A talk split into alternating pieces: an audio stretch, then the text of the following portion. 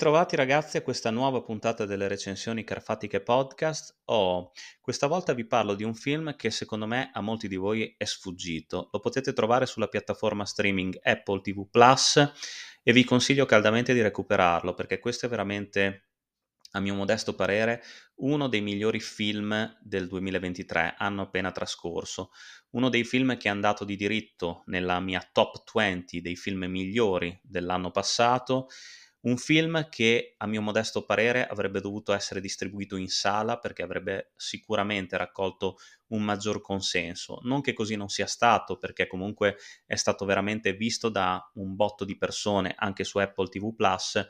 ma la visione su grande schermo secondo me ne avrebbe giovato ancora di più. E vi sto parlando appunto di un film del 2023 diretto da John S. Baird, il cui titolo è Tetris, ovviamente sia in originale che in italiano. Dopo il carinissimo e commovente Stan e Ollie, sempre diretto dallo stesso regista, che si era cimentata appunto nel descrivere, secondo me magnificamente, l'ultima fase del sodalizio artistico e umano di Stan Laurel e Oliver Hardy, Baird ritorna, diciamo, a una sorta di biopic, questa volta in cui il protagonista è forse il videogame più famoso, quello che, a dispetto dei tanti anni in cui è stato giocato, non perde assolutamente un grammo del proprio smalto e del proprio interesse verso il, il giocatore videoludico. Perché a Tetris ci abbiamo giocato più o meno tutti, più o meno tutti ci siamo appassionati, sia che ci giocassimo nelle console portatili, sia che ci giocassimo sui cabinati, sia sul PC e conoscere appunto la storia, il retroscena e la creazione di questo gioco semplice ma che richiede grandissima attenzione da parte dell'utente è sicuramente un aspetto interessante che il film porta sulla scena, ma allo stesso tempo, e qui va il colpo di genio del regista e degli sceneggiatori che hanno realizzato quest'opera, il videogioco stesso è una sorta di McGuffin per descrivere la società non soltanto americana ma anche russa di quel tempo. De- siamo alla fine degli anni Ottanta, la caduta del muro di Berlino è quasi, eh, è quasi prossima e noi vediamo la cortina di ferro che si sta indebolendo, il comunismo che sta scomparendo a fronte di personaggi biechi che cercano di eh, andarsene non senza avere un ritorno economico, non senza approfittarsi della situazione. Gorbaciov sta facendo tutto il possibile per dare dignità ancora alla grande madre Russia e qui eh, nello sfondo di una Russia appunto che sta cadendo di una, di una Russia che ormai sta eh, perdendo la propria identità, abbiamo questo game designer interpretato secondo me in maniera perfetta da Taron Egerton, forse in uno dei suoi ruoli migliori, eh, interpreta appunto Hank Rogers, questo game designer che cerca appunto di accapararsi dei diritti del videogioco Tetris che già esiste, lui lo scopre casualmente a una fiera di videogiochi, cerca di accapararsi i diritti per il mercato americano per le console portatili. La, ehm, il Game Boy della Nintendo stava quasi per uscire e anche questo aspetto è molto interessante del film. Vediamo appunto i primi prototipi e lo stesso Hank che entra nel laboratorio della Nintendo e gioca a, ehm, al primo gioco ovvero sia Super Mario, appunto il gioco che è stato caricato nella Nintendo, assistiamo a una rappresentazione veramente degna di un mondo a 8 bit che comunque stava spopolando nel, presso i consumatori e le aziende e il film racconta appunto tutto questo, racconta l'amicizia di Hank Rogers con il creatore di Tetris, vediamo la prima versione di Tetris che era costituita da parentesi tonde messe l'una accanto all'altro per cercare di comporre i blocchi che conosciamo. Eh, creatore di Tetris che è, prende, risponde al nome di Alexei Patsinov, qui interpretato magistralmente da Nikita Yefemov, attore russo che comunque aveva già preso parte ad altre grandi produzioni statunitense.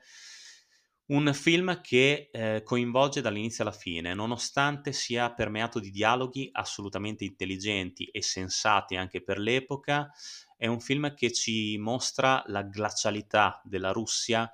che appena arrivavi all'aeroporto prendeva a controllarti, a registrarti qualsiasi cosa tu facessi, qualsiasi tua conversazione era registrata, qualsiasi tuo spostamento era controllata. Da questo film si può imparare veramente molte cose terrificanti, alcune, su una Russia che non concedeva alcun tipo di libertà, che apparentemente andava incontro ai favori del cittadino, ma che allo stesso tempo lo imprigionava, lo incatenava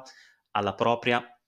società quadrata, ristrettissima di vedute, che non concepiva in alcun modo un rapporto anche commerciale con il mercato statunitense che si andava sempre più espandendo, specialmente qui lo vediamo nell'ambito delle, dei videogiochi. E mh, vediamo come al creatore di Tetris non spettasse nessun compenso per la vendita di console portatili oppure di cabinati che includessero la sua creazione. Vediamo come il, il, fatto stesso per un russo di ospitare uno straniero in casa sua costituisse un reato gravissimo per la società russa. Vediamo comunque, appunto, come ho detto prima, la figura di questi agenti del KGB che solo apparentemente sono interessati al governo, ma che in realtà volevano solo arricchirsi, mettere i bastoni tra le ruote a, a questo game designer, cercando di privilegiare invece eh, la multinazionale della Mirrorsoft che già aveva grossi guai ehm, a livello economico e che addirittura rubava dei soldi dai fondi dei propri dipendenti per cercare di rimanere a galla. È un film che parla di tante cose, di cinismo, di eh, affari spietati, ma è un film che tra l'altro coniuga perfettamente un equilibrio scanzonato, come per esempio nella prima parte del film, eh, apparentemente sembra che il personaggio interpretato da Taron Egerton sia un cazzaro, sia uno che vuole divertirsi, che vuole godersi i piaceri della vita, però man mano che si trova in territorio russo il nostro scoprirà di trovarsi davanti a un gioco forse più grande di lui, dove è destinato a rimanere schiacciato, dove è destinato ad essere bollato come un criminale, forse a passare il resto dei suoi giorni in un eh, carcere sovietico, da cui sappiamo bene che è difficile uscire con le proprie gambe e soprattutto in quegli anni. E um, il film ci racconta anche il rapporto con eh, la propria famiglia, lo fa in una maniera secondo me estremamente spontanea, sincera, ma allo stesso tempo con un ritmo incalzante, ma mano, mano a mano che addirittura il film passa da un tono più leggero a diventare un vero e proprio thriller con un, um, delle scene veramente adrenaliniche, ci sono degli inseguimenti in, ma- in, a- in, auto, scusate, realizzati da Dio grazie ad un montaggio perfetto, quello di Martin Walsh, mentre invece la colonna sonora ideata e realizzata da Lorne Balfe è fantastica, sia perché riprende il tema di Tetris e lo elabora modernizzandolo, sia perché mh, abbiamo anche delle colonne sonore, una, delle musiche accompagnate alle scene che ricordano sì eh, non soltanto gli strumenti, anche i ritmi degli anni Ottanta, ma sono anche modernizzate, quindi questa cosa eh, accontenterà sia lo spettatore più giovane che anche i nostalgici degli anni Ottanta. E il film risulta godibile anche per chi è amante del videogioco stesso, perché comunque è in grado di riconoscere, di scoprire aspetti storici appunto della creazione non soltanto di Tetris, ma anche di altri videogiochi che chiaramente senza la visione di questo film sarebbero stati pressoché ignorati, perché la potenza di Tetris è anche questa, raccontare una storia che mh, almeno per volontà mia e penso per volontà di tanti altri non saremmo andati sicuramente ad approfondire. E in questo caso invece il cinema serve anche a, il biopic in un certo senso serve anche a soddisfare la nostra sete di conoscenza, una sete di conoscenza che non sa- pensavamo neanche di possedere ma che ci coinvolge. Perché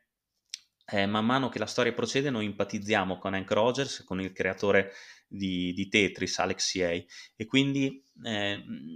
mentre anche alcune musiche datate, come per esempio The Final Countdown, eh, ci vengono mostrate anche come espressione di libertà verso il sottobosco, nel, nel sottobosco russo, che ha voglia di libertà, appunto, che ha voglia di far prevalere le, po- le proprie idee, che ha voglia di eh, slegarsi da un regime ormai vecchio e stanco, ma ancora terrificante nella sua espressione più becera, ehm, il film procede e lo fa in una maniera eccelsa,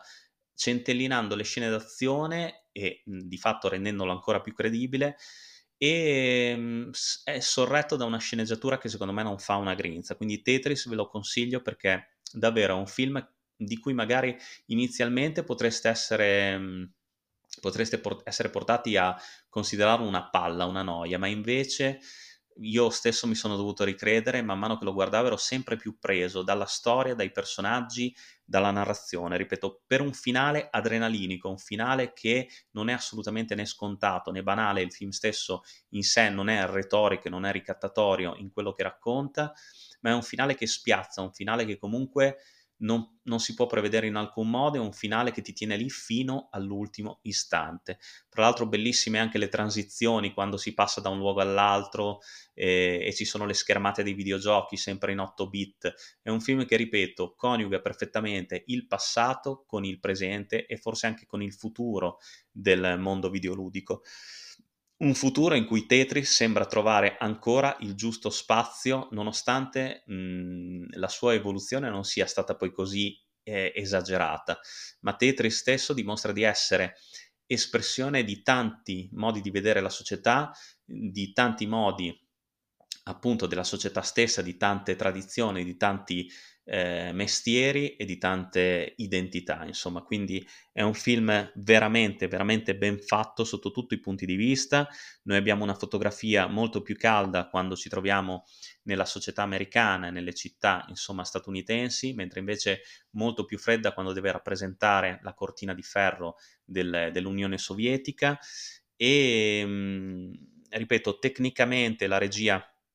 anche di Baird è attenta, accurata, ma allo stesso tempo è preda anche di una passione cinematografica che eh, al giorno d'oggi raramente si può vedere. Lo avevo già dimostrato con Stan e Holly, ma qui secondo me produce un risultato ancora migliore, per cui Tetris ecco, è un film che non può mancare nella collezione cinematografica di qualsiasi appassionato che si rispetti, non soltanto appassionato di cinema, ma anche appassionato di videogiochi, appassionato di storia del, del, nostro tempo e di un tempo che eh, ancora oggi esiste e non esiste. Storia americana, storia russa e storia di un uomo che ha voluto sfidare lo strapotere sovietico cercando non soltanto ovviamente di fare il proprio interesse, ma fare anche l'interesse e portare un barlume di, liber- di libertà nel popolo russo che ne aveva una grandissima voglia. Quindi è un, una pellicola veramente una delle migliori dell'anno appena trascorso, una pellicola che non potete lasciarvi sfuggire. Io fossi in voi l'acquisterei anche perché merita più visioni per coglierne in maniera molto più approfondita i vari aspetti che tratta. Ogni tanto ci si può perdere nella questione eh, non facile, ma non era facile neanche da mettere in scena, la capisco, dei diritti sulle console portatili, sulle console fisse, insomma sui cabinati, eccetera, eccetera, diritti americani, diritti nel mondo, diritti russi. Ecco, in questo senso lo spettatore si può un po' perdere, per cui anche per questo dico che sono necessarie più visioni. Ciò nonostante Tetris rimane un punto di forza della filmografia non soltanto di Taron Egerton, che riveste, lo ripeto, uno dei suoi ruoli migliori, ma anche della regia di John S. Baird, che si dimostra uno degli, dei registi più promettenti del panorama non soltanto americano ma mondiale e che nel biopic sembra aver trovato una sua solida dimensione. Io vi do l'appuntamento alla prossima recensione Carfatica Podcast, come sempre lunga vita al cinema e un abbraccio dal vostro Carfa.